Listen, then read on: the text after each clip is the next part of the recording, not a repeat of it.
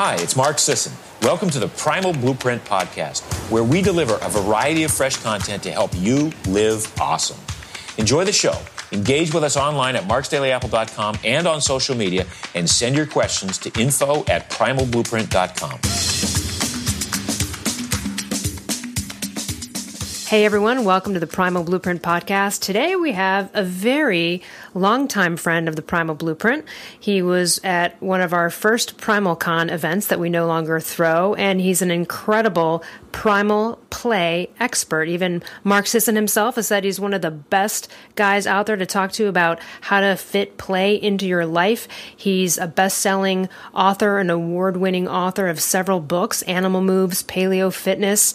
Um, he's got Paleo A to Z. He's been published in a million magazines like Men's Health, The Daily Telegraph, and featured on BBC documentaries. We have so much to talk about today with Darryl Edwards. Welcome to the show. Hey, it's such a pleasure to be on.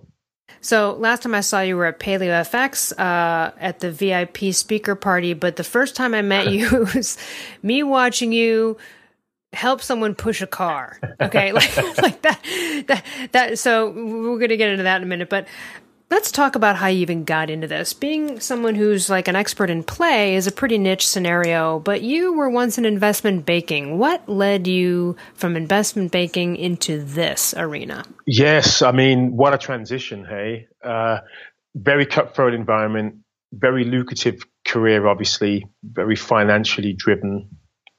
And I was fortunate enough to have a very comprehensive health check annually and one year, I was told, Mr. Edwards, you are pre diabetic, you have a really poor uh, lipid profile, um, you have a high risk of cardiovascular disease, um, you're also anemic, um, you also have problems with hypertension, high blood pressure, and the solutions offered were pharmaceutical. So take some metformin for your blood glucose, get your blood sugars to be controlled, take some statins for your cholesterol issues, and um, take some beta blockers for your blood pressure.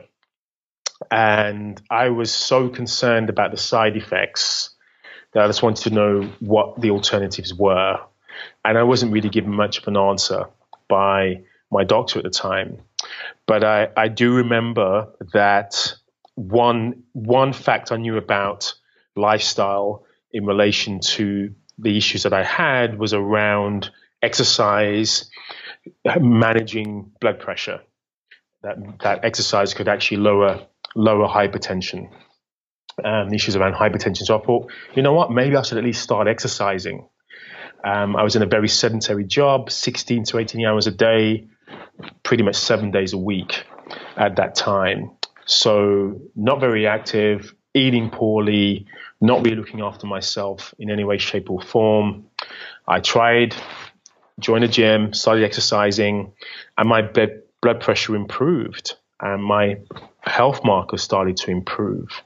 So I had a very sort of early taste as to what lifestyle could do in terms of improving my health and well-being, and it became a gateway then to explore other avenues, um, including diet. So I tried a few different diets before I settled on a, a paleo template. Um, so I tried calorie restriction initially. I then tried something called the zone diet, which was popular back then in the early sort of early 2000s, the early noughties. Um, and then I settled on on on the paleo diet. Read Loren Cordain's book. I was like, this kind of makes some sort of sense. Let me give this let me this, give this a whirl. And fast forwarding on many years later, decided that I wanted to do more, learn more. Um, I wanted to be able to share this transformation that, that had occurred for myself purely through lifestyle without taking any pharmaceutical meds and share that with others. So that's a, a kind of a fast forward uh, through sort of 15, 16 years ago now, that initial investigation around my health status right through to doing what I do today in terms of play. yeah, I mean, aside from you know adopting the diet and being like, okay, good, I'm I'm away from this hypertension, I'm going to get out of this stressful situation. What led you into being fascinated with movement? Well, I I I suppose I went for a fairly conventional you know, joining a gym, thinking about functional fitness, um, thinking about health and longevity, not just, you know, aesthetics at that point was not my concern. Because when you're told, hey, you really have a problem here with your issue of your health, that had nothing to do with how I looked. Um, it was it was down to what was happening inside. So I suppose I wanted to find out more about how movement and how lifestyle could improve my health. But I had issues with sustaining a healthy love affair with movement and physical activity. So I did do- join a gym, but I was very active January, February.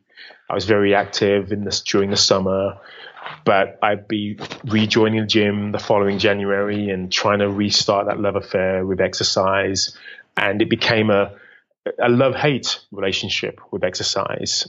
And I didn't necessarily enjoy the process. I enjoyed the end results. I enjoyed beating my peers at particular workouts or seeing, you know, performance gains and feeling better and and seeing that there was an outcome, a positive outcome based on me working out. So that was all fairly positive from a goal goal perspective, but not from a process perspective. So I started just hating my workouts and, and, and questioning whether I could sustain this for the long haul. And I realized that I couldn't. I realized there was no way I was going to be able to maintain this work rate in terms of me going to the gym and doing it regularly enough to make a difference. And the eureka moment for me was looking back in time and saying, when was the last time you really enjoyed physical activity? And whether that was dancing in a nightclub or playing as a kid, you know, or playing, you know, kickabout with friends, the, that the fun and the joy of movement is what I relished. And I recognized that my working out wasn't quite working out for me.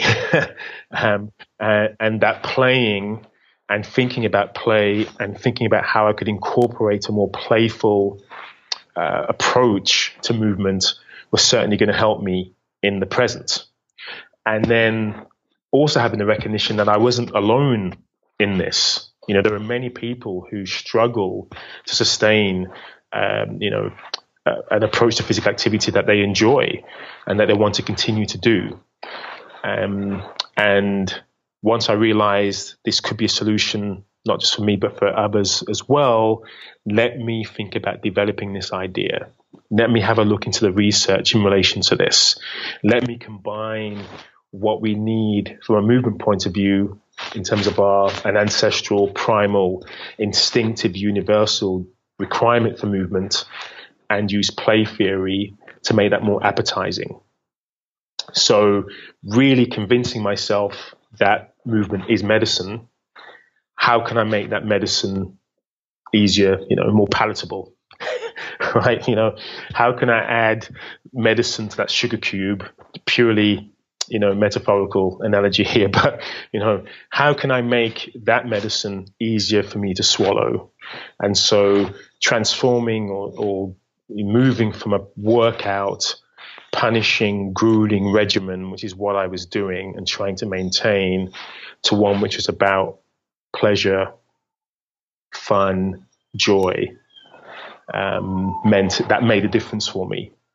And developing a system around that and developing a methodology around that to ensure that it could satisfy you know a, a, human's requirement for movement you know to an antidote you know kind of an antidote to a sedentary lifestyle i suppose is, is one way of looking at it so and this is why Mark Sisson is a big fan of yours and invited you to come to PrimalCon so many years ago. Like, I mean, maybe it was even six years ago or seven years ago to have you come and show the people that were at the event other ways to get involved. You're so, I mean, you seem pretty chill now, but I know you. You are extremely enthusiastic, such a positive cheerleader. There just can't even be a more positive coach than someone like you.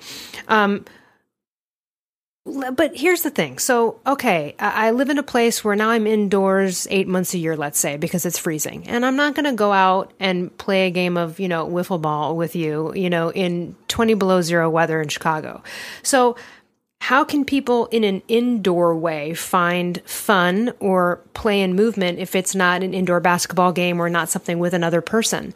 What are some ways, you know, you teach and incorporate play into like how can I get play into my gym if that's all I got? Well, I, I think the the the best definition that I have around becoming more playful is recognizing that play is not the activity, but it's the attitude that you have. And I think that's one of the biggest mistakes that adults make uh, in, in terms of their relationship with play because play becomes frivolous and superfluous and it's not it's not that important or you, you do it when you when you don't want to be too serious about about a particular pursuit. But play has been termed the work of childhood. Play is very serious for children. It isn't always laughter and fun and games. You know, it can you're you're completely engrossed in the in the moment. What am I going to do right now? That's going to be very fulfilling. That's going to allow me to explore myself and the world around me.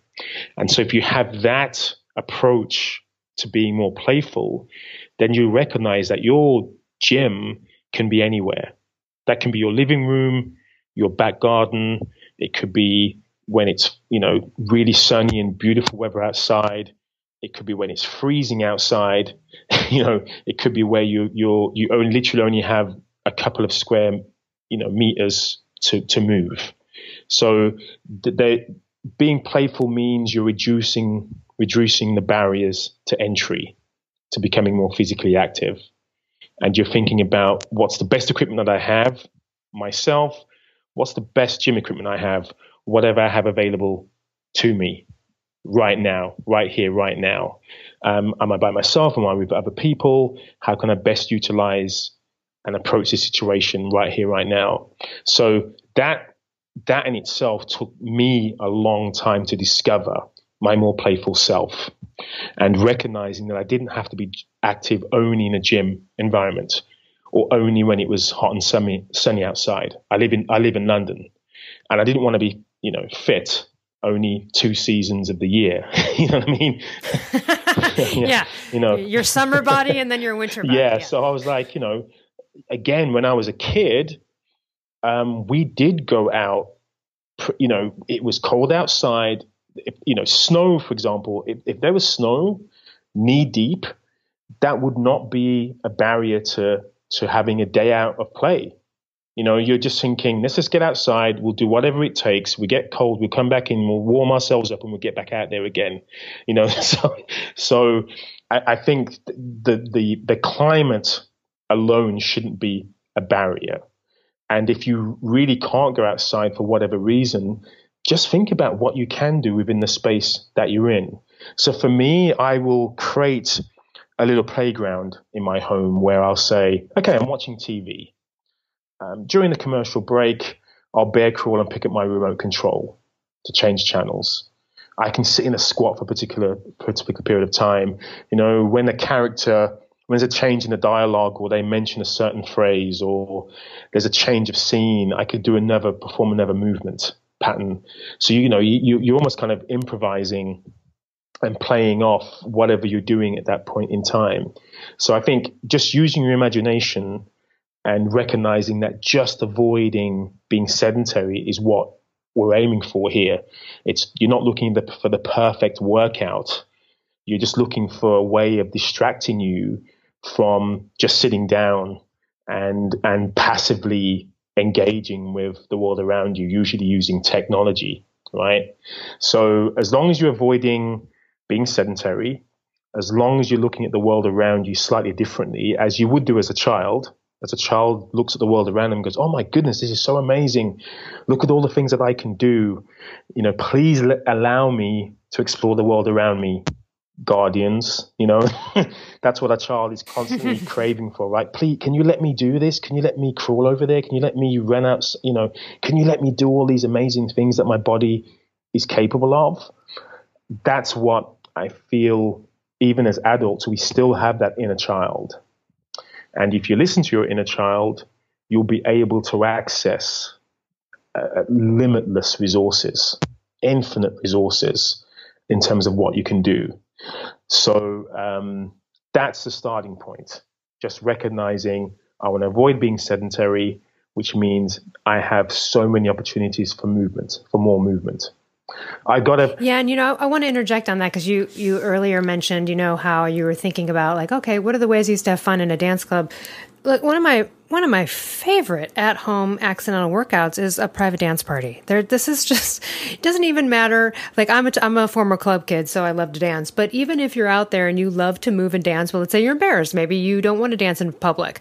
Listen, three songs, fifteen minutes it that could just be some of the best movements you've ever had some of the most elongating stretchy flexible. I've done some crazy ass moves in my in my place and you don't need a lot of space you no. know? And it, and sometimes it's just three songs you know? Maybe you can't get out the day because you're snowed in. That could be one way to do it you know? Can you commit to three songs? Yes. Um, maybe you'll go for a fourth. Now you're at 20 minutes and you've probably gotten your heart rate up and had more fun and released more endorphins than you would if you committed to three songs walking on the treadmill so that's that's one way. I love the fact that you mentioned that you bear crawl to get your remote. Now people might be like, all right, you know, um, you did, you know, write a book, Animal Moves, so that makes sense. but I think this is really important too. Aside from standing, I say, you know, hey, um, you're watching a TV show you could be cleaning up, kind of folding, you know, there's things to do maybe around the TV or around the house or keep your water on the floor so that you have to squat to get it. I do that sometimes where I intentionally will put something in an area where instead of bending down to it, I will squat down to get it. Again, I've just done a done a squat essentially. I mean, these, these movements all add up and they mean something over time. And I think that that's what Mark and you have, you know, been trying to push all this time. I mean, he won't do anything really now that's not fun at all, you know, uh, uh, in his, in his mind. Um, and even though sometimes I do go through the motions of doing a typical gym workout and that can be kind of fun for me. Sometimes honestly the best ones that light up my life are, you know, like a 10 minute two song dance party. So just want to throw that idea out there. Yeah, that's a great I mean dance like like no one's watching, you know, I mean obviously a classic uh, cliche, but just think about even housework. You know, yeah. sometimes I will I'll decide not to use the, the you know the vacuum cleaner. I will go back to using a brush because I'm actually going to be more, there's going to be more mobility involved in me using a dustpan and brush, right? I can reach under, I can reach over, I can, you know, again, put some music on. Um, and it, it's just exploring what more can I do, which is not going to take up any more time. You know, I'm going to be doing this work anyway. so want to make it a little bit more enjoyable. Let me get a bit more vigorous movement in. And there is, there is, um, uh, an acronym called HIPA, actually, H I P A, which is High Intensity Interval Physical Activity. Um, yeah, or, or, intermittent, yeah, high intensity intermittent physical activity. There you, there you go. So basically, looking at increasing the amount of physical activity throughout your day, just using your everyday recreational activities, your commute to work, your housework, you know, taking the stairs rather than the, the elevator and the, you know, um, you know, actively commuting. All of these things cumulative, you know, cumulatively will add to more movement throughout your day uh, and then throughout the, the week, month, and the year. Let's talk about your TEDx talk and what that was about and what preempted that flow. Well, I suppose you know everyone has that kind of big idea in relation to to TED talks, and and mine was uh, about asking the question why, given we have more information available to us on fitness, on working out, we have more gyms than ever before, we have more resources available to us, smartphone apps, etc., etc., etc. Why are why do we have such a low level of participation? Why are we more sedentary than at any other time in human history, given we have the advantages that we have in terms of information and knowledge? And so that was the starting point. And you know, when you when I started looking at the into the into the research on this, and you realize that everything from the gym model of we thrive on subscription models. We thrive on the fact that we can't have all members turning up for classes or to use utilize the equipment. And 50% of members who sign up at the beginning of the year will never actually enter the gym again. And only three or 4% will be regular attendees two or three times a week. Th- that, you know, what is the problem? Why, why is this the case? Why do we not have this long-term love affair with, with physical activity, even though we know how good it feels? Many of us have that experience of that endorphin rush. We feel great when we work out. We feel better. It improves our mood. So I wanted to explore why that was the case. Why we're becoming more sedentary. Why are children not, you know, allowed to free roam and free range as, as I did as a kid, for example. And then knowing that we are in this state now, offering some solutions as to how we can, you know, improve upon this. So a few starting bits of information. Um, only one in 10 children in the UK meet the physical activity guidelines for, for, you know the minimum for social, mental, and physical health in the UK, and it's and it's only one in 20 children in the US. And even looking at those minimum guidelines, they're not even taking into account a lot of the activities that they should also be participating in. So it's probably much lower than that. Probably about one in 40 children in the US currently will be fulfilling their playtime, their active playtime, their physically unstructured playtime, um, and, and are thus failing in so many areas in relation to their, to their health and, and well-being. So that's where we, we are now. Um, we're continuing down this path. And what are we going to do about this? And children are not going to be the ones who will improve upon that. We as parents, as guardians, as schools, as, as local governments, federal governments, we have to make a decision as to how we can improve the environment for our children and, and for ourselves. How do we create an environment that enables us to be more physically active which is not relying on a gym model, which doesn't work for the majority. You know, on that note, I want to interject and say, you know, a thought that popped up is, you know, we're, I'm going to age ourselves here, but when you and I were growing up, um, it was, you know, you could run outside the house. Even in, I grew up in downtown Chicago, probably even in London. It, it, wasn't much as of a worry of like leaving your kids alone. Well, now we live in this, you know, crazy day and age where people want to keep track of their kids. I get it. There's a lot more seemingly evil situations out there. Um, but it was so different, right? You know, I mean, growing up, it was like, you know, yeah, be home by six or whatever, and you're out and you're in an alleyway, you're messing with this, you're doing that. There are all these different movements and play, and your playtime and making stuff up, not just on a playground. You're just like out and around the neighborhood, you know, dicking around with your friends. And that is so much less now because of safety and things like that. So it's even more important yeah. that we make sure we're incorporating what we grew up our movement and, and, and our daily stuff, you know, right before dinner, ah, you're out for a couple hours with the friends down the street. It's not happening so much anymore, right? No, it, it, it isn't, unfortunately. Um, um, and and there are many reasons for that.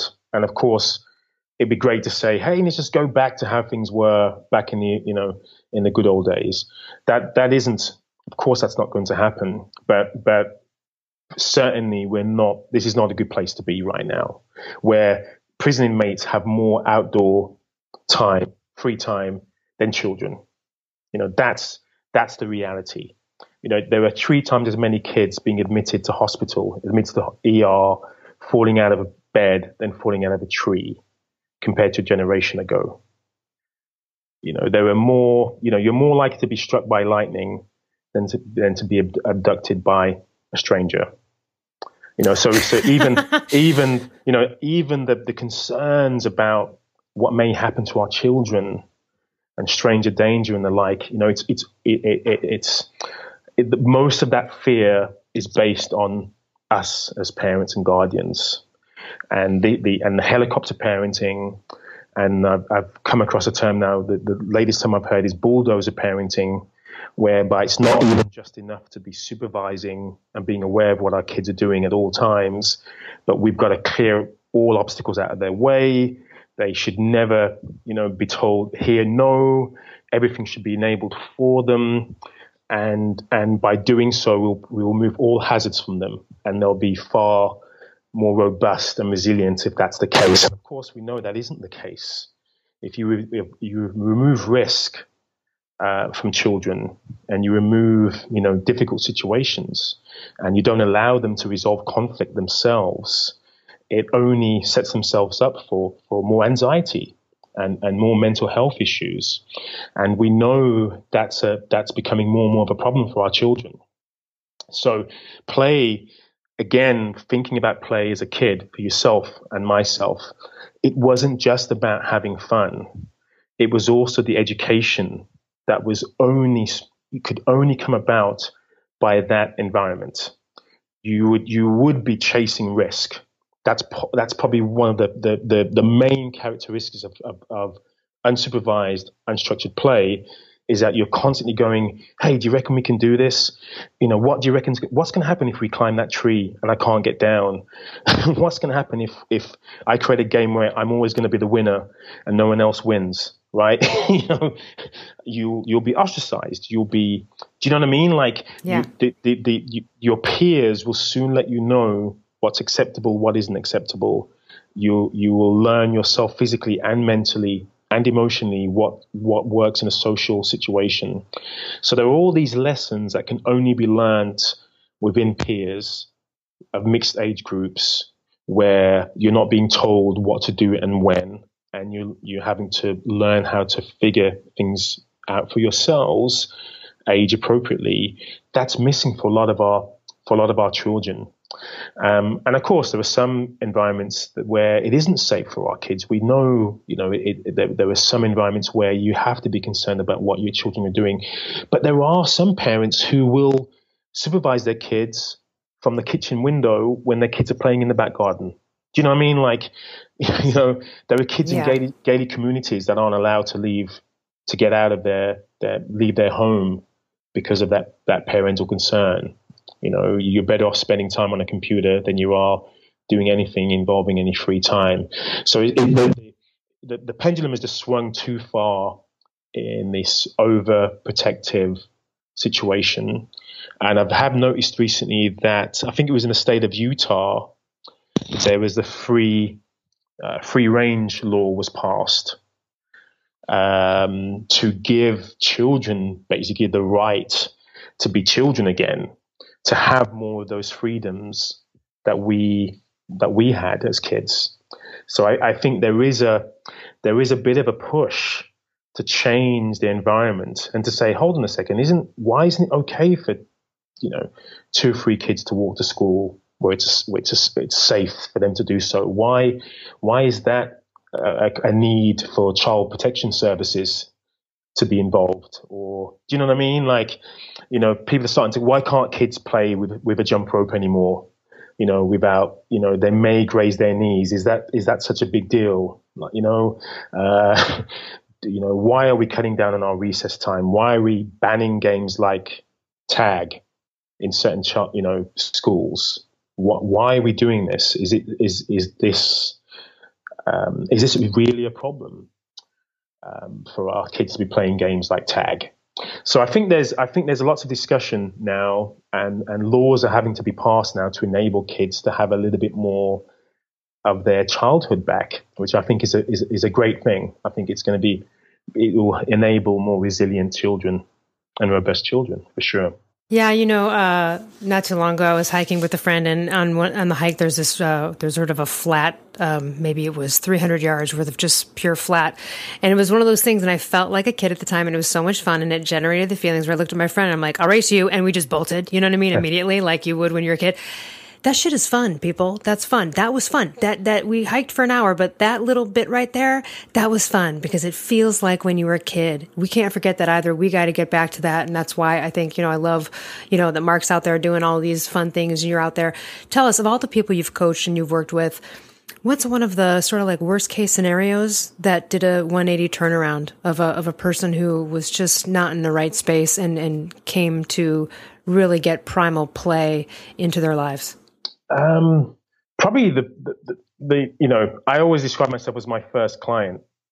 And, and so there are many people like me so I I would only feel so this this person would only feel as, as if there's value in beating themselves up and lying prostrate on the ground after their workout. You know, and if they couldn't track every single metric and quantify everything that they've done and measure everything, that it wouldn't matter. It doesn't matter unless that's the case. And when you actually recognize that play, as Einstein said, play is the highest form of research. When you recognize that play can be a superset of anything you can do in a work uh, related uh, sense.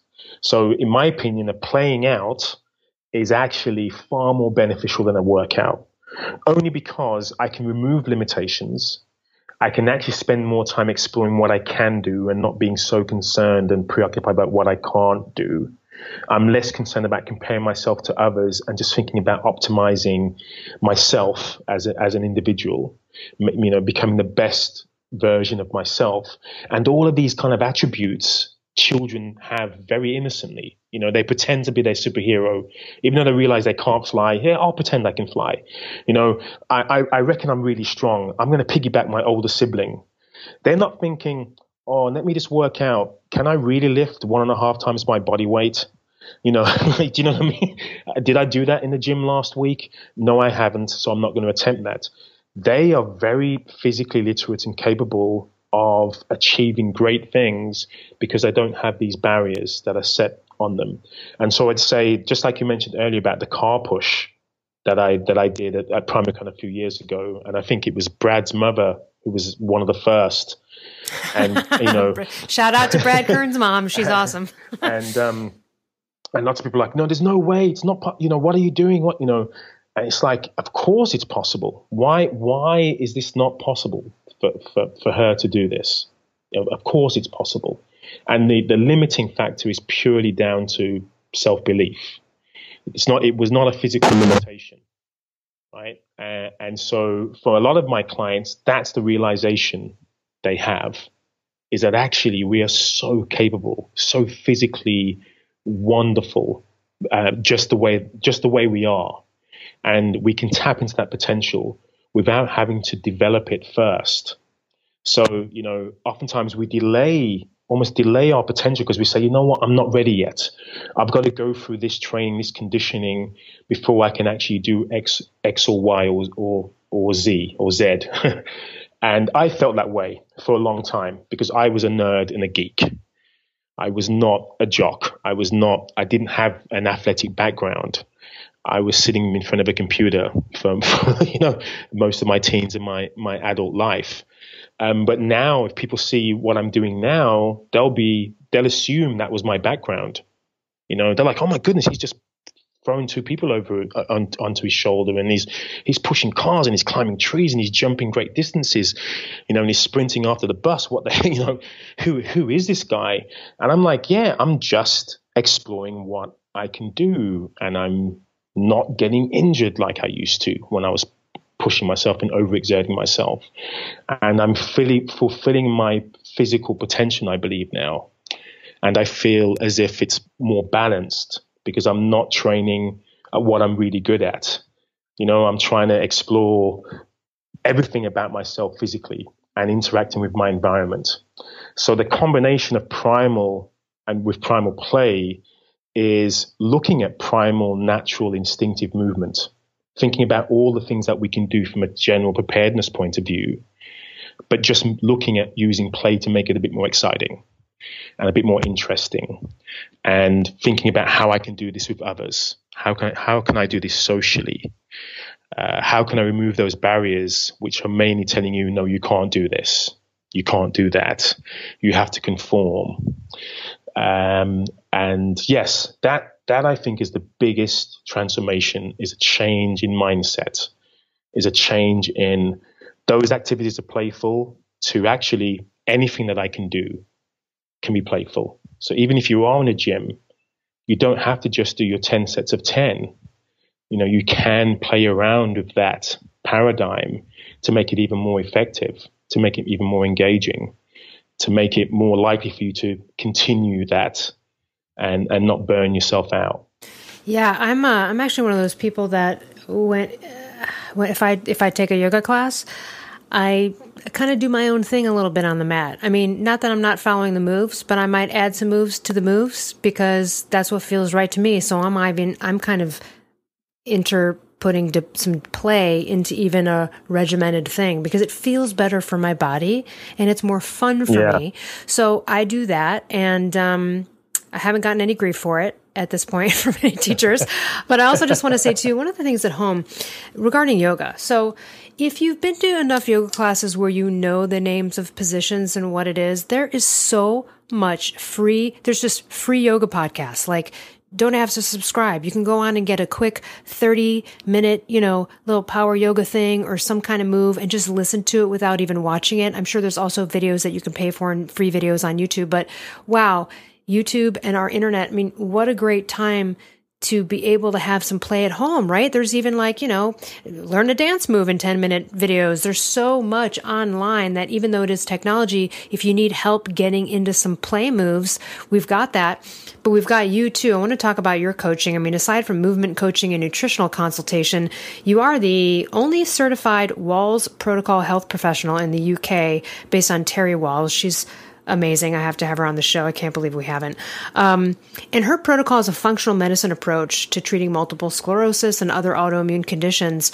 Um, tell us about how you work with others. How can we benefit from you? Can we work with you remotely even though you're in the UK? Give us, I mean, of course, we will put all of the notes to connect with you, uh, the show notes.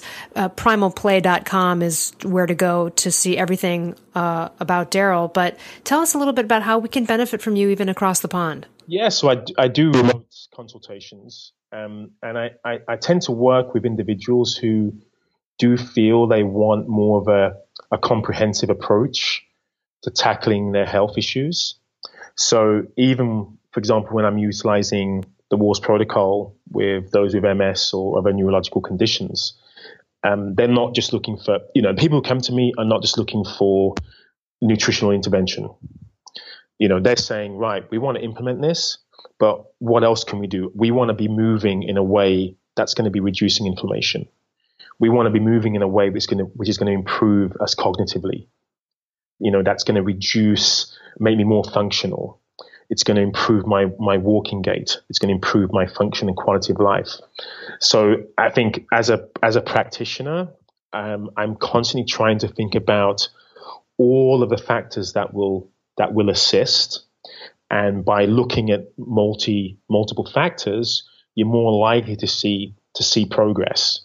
Um, and I think if, if in terms of my public speaking, a lot of my a lot of my work and my research is on this movement as medicine paradigm and looking at that research and saying, you know, did you know that movement can actually do this? Did you know movement can improve your, you know, gut microbiome? Do you know that it can reduce inflammation?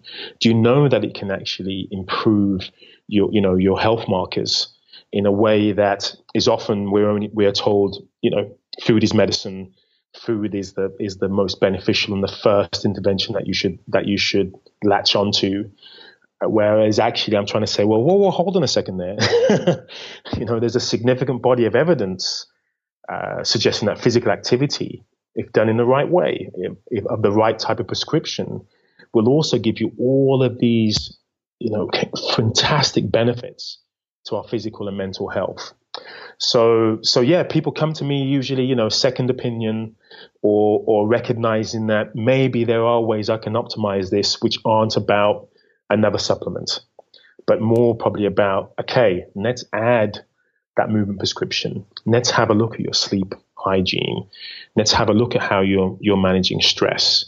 And let's recognize that maybe for some individuals, for example, the best way to manage stress is not to be just seeking out mindful, let's just chill and meditate. That's not always the best way. Um, and to become more resilient, to be to actually be better manage your HPA axis, is to have some real physical stressors to be able to for you to be better able to deal with stress. Do you know what I mean? So, so I think there there there is there is certainly a um, I think a need to to be aware of these other tools in a toolbox, and that's that's what I offer with my with my consultation work. What would you say? I mean, you, you, you gave us one earlier, and I'm, I'm, sure we can, you know, we can think of some on our own, but what are some other sort of home hacks for movement? Like uh, right now, I'm just thinking, oh, you know, a good one would be like to force yourself to do movement would be like, I don't know, rearrange a closet where you have to take a box down from one shelf, put it down, maybe put it back. You know, I, I can I, you know, my mind can go there. What are some things? Because you know, you know everything, and you've seen and done everything. What are some things like that? You know, I get like squatting on the floor to pick up the, you know, keeping your water on the floor, let's say, versus a counter. What are some other kind of hacks you can um, give us right now that might, you know, steer our brains in the right direction of things we can even do at home or in the car or wherever we are to increase and put more primal play into our lives? Um, you know what I just thought of that that that moment. The end was. Uh, do you know you know Michael Pollan and uh, you know the omnivore's dilemma and I mean he's in in search of food. I can't remember. I think this what that was one of his books as well. And one of his quotes is about don't eat anything your grandmother wouldn't recognize. Something along those lines. I'm paraphrasing him now. Uh, um, yeah, if, you, if, you, if your grandmother wouldn't recognize this as food and there's all these ingredients on the back, don't eat it. And I would kind of say something similar for movement. In other words, think about what your grandparents would have done to tackle a particular, you know, physical piece of, of, of work. So if you're doing housework, think about you, the lack of labor saving devices that we, you know what I mean, that you would have had two generations ago. Right. Like they might not have had a mop, let's say, and you have to do it by hand yes. or like you were talking about with the brush. Okay. Yes. Yes. So, so I think avoiding convenience is probably the number one way for you to get more movement into your life. That it's, it's, it's pretty much as simple as that. You, you've got to take the more, unfortunately, it's the more difficult path. You know, you've got to say, oh, I'm not going to use the, you know, I'm not going to use the vacuum cleaner. I'm going to use the brush. You know, um, I'm not going to pay for somebody to clear my yard. I'm just going to just book out the weekend and just do it myself. Uh, a, f- a friend of mine moving moving home. Um, I remember once he, he, he, asking me for help for some help. I remember saying to myself, you know, why don't you just, you know, just get some guys? Just, you know, why are you doing this? Do you know what I mean? And, and, and that's hire a couple of dudes, and then you're like, wait, maybe it should be me. Actually, no, and then yeah, then you're like, actually, no, and but you know what's amazing? Once you make that decision to go, actually, you know what? I'm going to relish this. You know, I'm going to relish this opportunity to do all these awkward, you know, hoisting huge pieces of furniture. Where you're like, how are we going to get this up the stairs? How are we? you, you know, your your body just goes into it, all these different movement patterns that are so unusual and your your and neurological patterns exactly. you know like you said trying to fit something through a doorway. Look that sounds you know base at first but if you really think about it if you're in that situation there's like some math involved. There's like you know spatial issue like there's there's a lot of things you know geometry. There's things happening in the yes. head too. There's it's good for your brain as well it's right? Great yeah. it's great for the brain. So so you know it builds neuroplasticity. So that's the the, the other thing about um thinking about all of these ideas. What else can I do? What else can I do? Just doing something different with movement, that challenge, that change in coordination, that alone improves, you know, it, it, cognitive function. That reduces cognitive decline. That builds new neurons in the brain. Just that alone. You know, that struggle you have if you're learning a new dance step, for example, you know, or learning a new movement pattern. It's like, oh, what the heck's going on? Your brain's like really scrambling to to to fire the right neurons and synapses to to your body to for the body to move and react in the way that it should. All of that is really beneficial. And so I think as well as avoiding avoiding convenience, the second will be to gravitate towards new movement experiences. And rather than just trying to get really good at one or two or three different things, and excelling at those, you're far better off at just being a jack of all trades. Your brain will be far better off for it. You're less likely to have, you know, repetitive stress injuries because you're not going to be overworking a particular joint or muscle. Um, and I think it's going to be it's going to be more stimulating and, and engaging. So that'll be the second tip. So first, avoid convenience. Second, kind of seek out new movement experiences. And the third, you know, I think time is a is a huge barrier for people.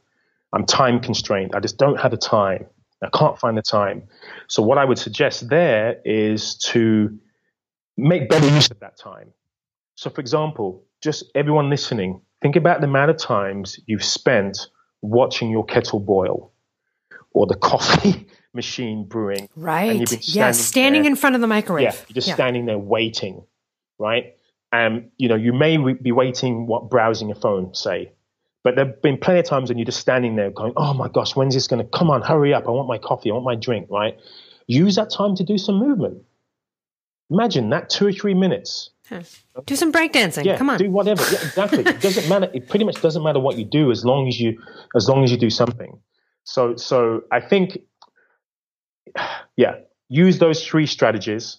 Avoid convenience, explore new movement opportunities, and do some movement in when you have that kind of slack time where you go, oh, you know, I'm just got nothing to do but browse my phone whilst I wait for my coffee to brew. Like, actually, you know, I'm brewing my coffee two, three times a day. That's already what six, seven, eight minutes of movement opportunity right, right there.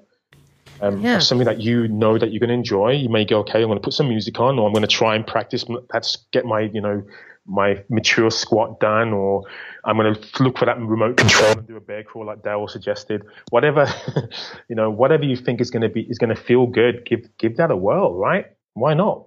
Yeah, you know, it's my friend and I have a joke where we're like, you know, we're we're past the age where we have like no shame about public stretching and movement anymore. Like, so uh, we we talk about how whenever we go to an airport, we're like, oh, about to do my airport routine, you know. Um, but that's another thing too, like a hack with travel. It's like, you know what, walk around the airport a little bit. It doesn't even have to be fast, but saunter, you know, mosey, maybe do a couple squats because you're going to be sitting for five hours. And this sounds to everyone I know like, okay, yeah, it's all basic, we get it. But you know what? No, we're all, I've been a victim of it. I'm a victim of this because I I'm committed to working out. Like I've always, you know, I I can do it, but Mm-hmm. I always did the same boring shit, man. And you know what? The body doesn't like that either. The body's like, yeah, we are tired of this old routine.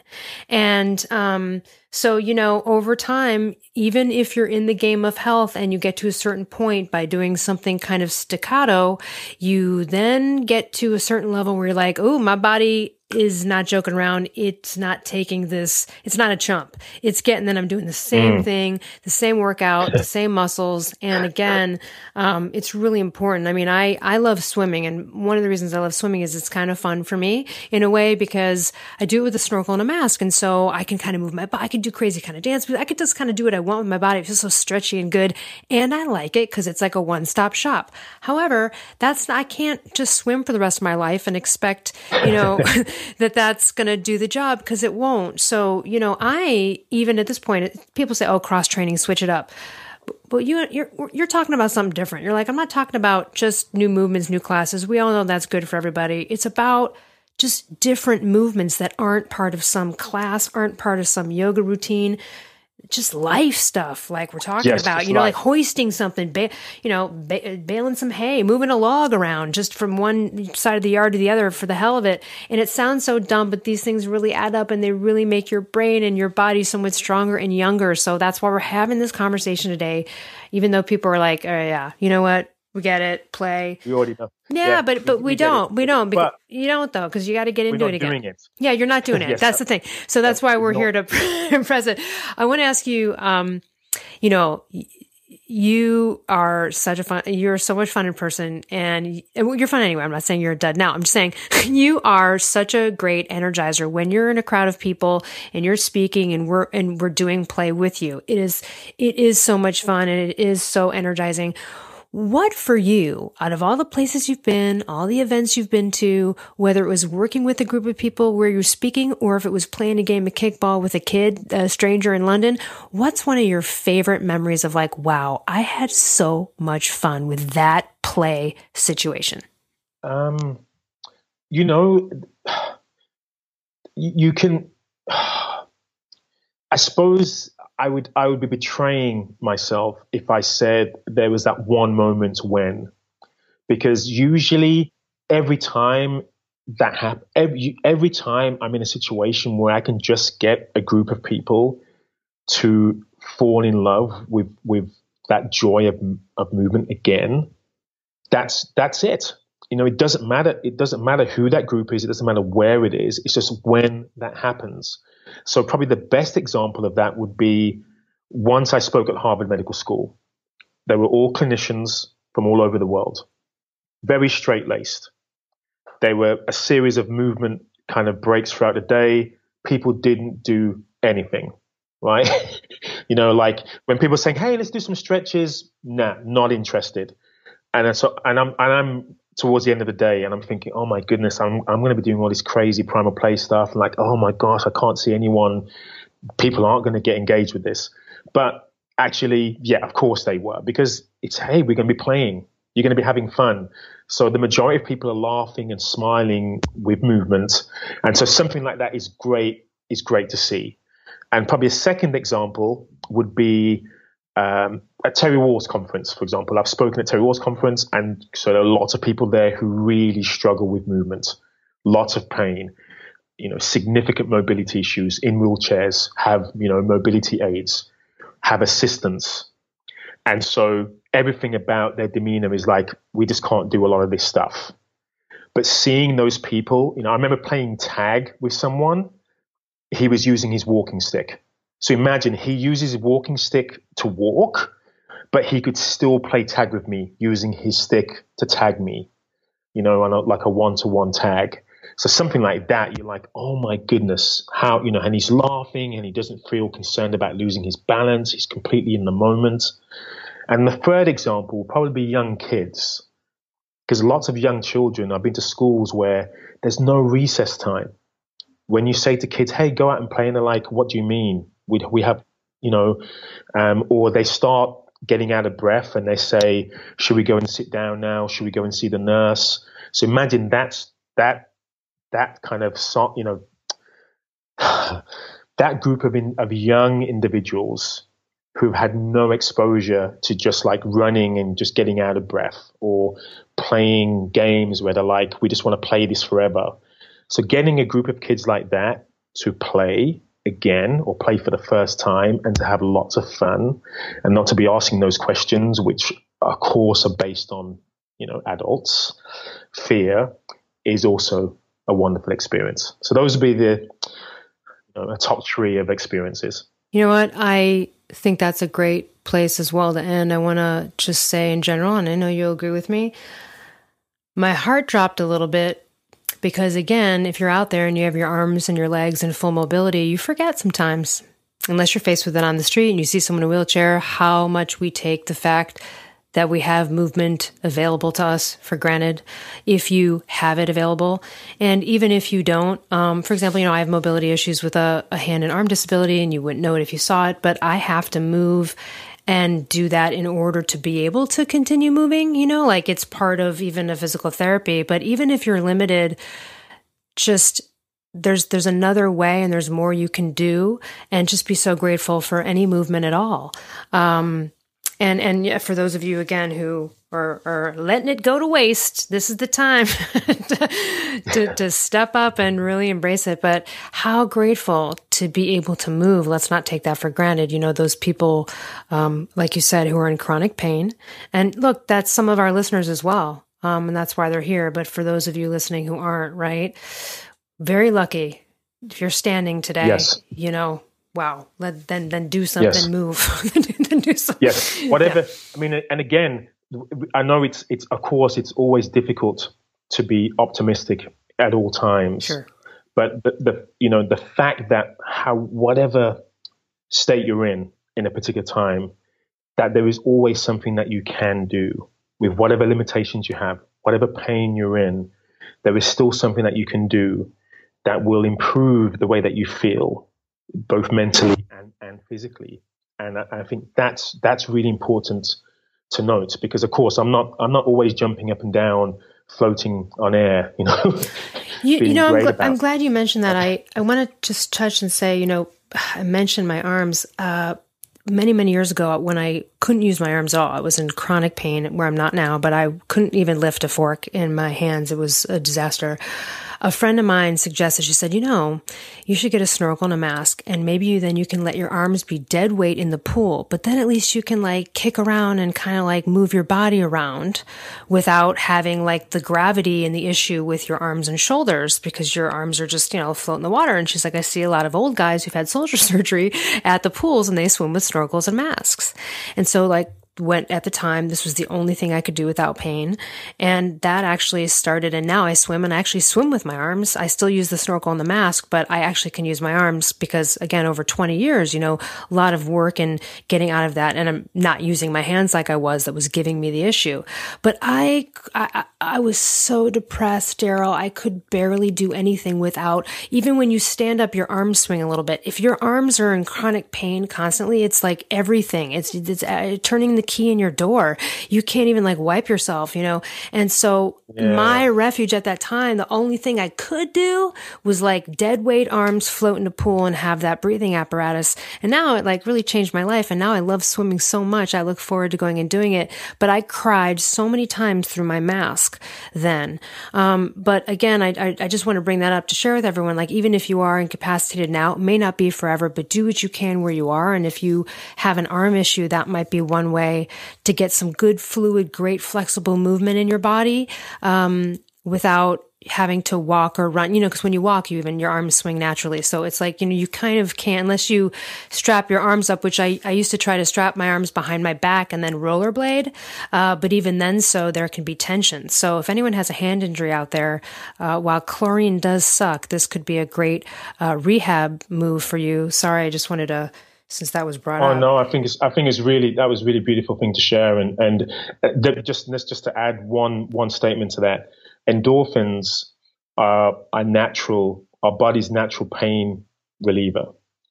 Uh, they're an yes. analgesic, so so of course you don't be pushing it too much, but almost any movement at all where you do get that rush, that kind of endorphin high, um, is beneficial and will relieve pain so, so uh, yeah, I've I've been I've had lots of situations where movement has been almost impossible. chronic low back pain. I used to wear a corset, um, like a back brace, mm. for a very long time.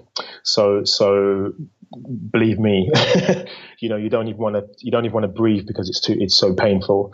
But um, just small bits of movement um, are enough for you to start feeling okay. I'll do what I can, and hopefully, I'll be able to progress at a, at a later stage. So there's always hope. Always hope. Darryl Edwards, primalplay.com, and Instagram handle, I believe, is at Fitness Explorer, correct? That's correct, yes. Great. And we'll put That's everything correct. to connect with Darryl in the notes. Please look at his body of work and other interviews with him, etc. He's amazing. He's so inspiring. And we, he's been a part of the Primal Blueprint family for, I feel like eight years now, minimum. Um, I know Mark is a big fan of yours as well. And I hope to see you at some events soon since you're so far. But I really had fun hanging out with you at the, uh, at the VIP dinner at Paleo FX and look forward to seeing you again. Yes, I'll be I'll be there again next year. So All right, me too. we're gonna sure. we're doing it. Great. All right, great. All right, thank you so A much, Darryl. Thanks so much, Elle, and uh, and uh, yeah, I'm really really pleased we had uh, got to have a chat. Thank you. Have a great day, everyone else. I'll see you next week. At Primal Kitchen, we understand just how tough it can be to stay on track during the holidays, and that's why we are sponsoring January Keto Month, starting January 6, 2020 you will receive exclusive keto content, daily challenges, special offers, and more straight to your inbox. No purchase necessary to participate. You will get one month of free exclusive email content from Mark Sisson, learning how to optimize fat burning and get the results you've always wanted. With Mark's daily advice, daily challenges, and emails starting January 6th, we are in this to keep you motivated and on track. Go to primalkitchen.com forward slash keto dash reset to learn more.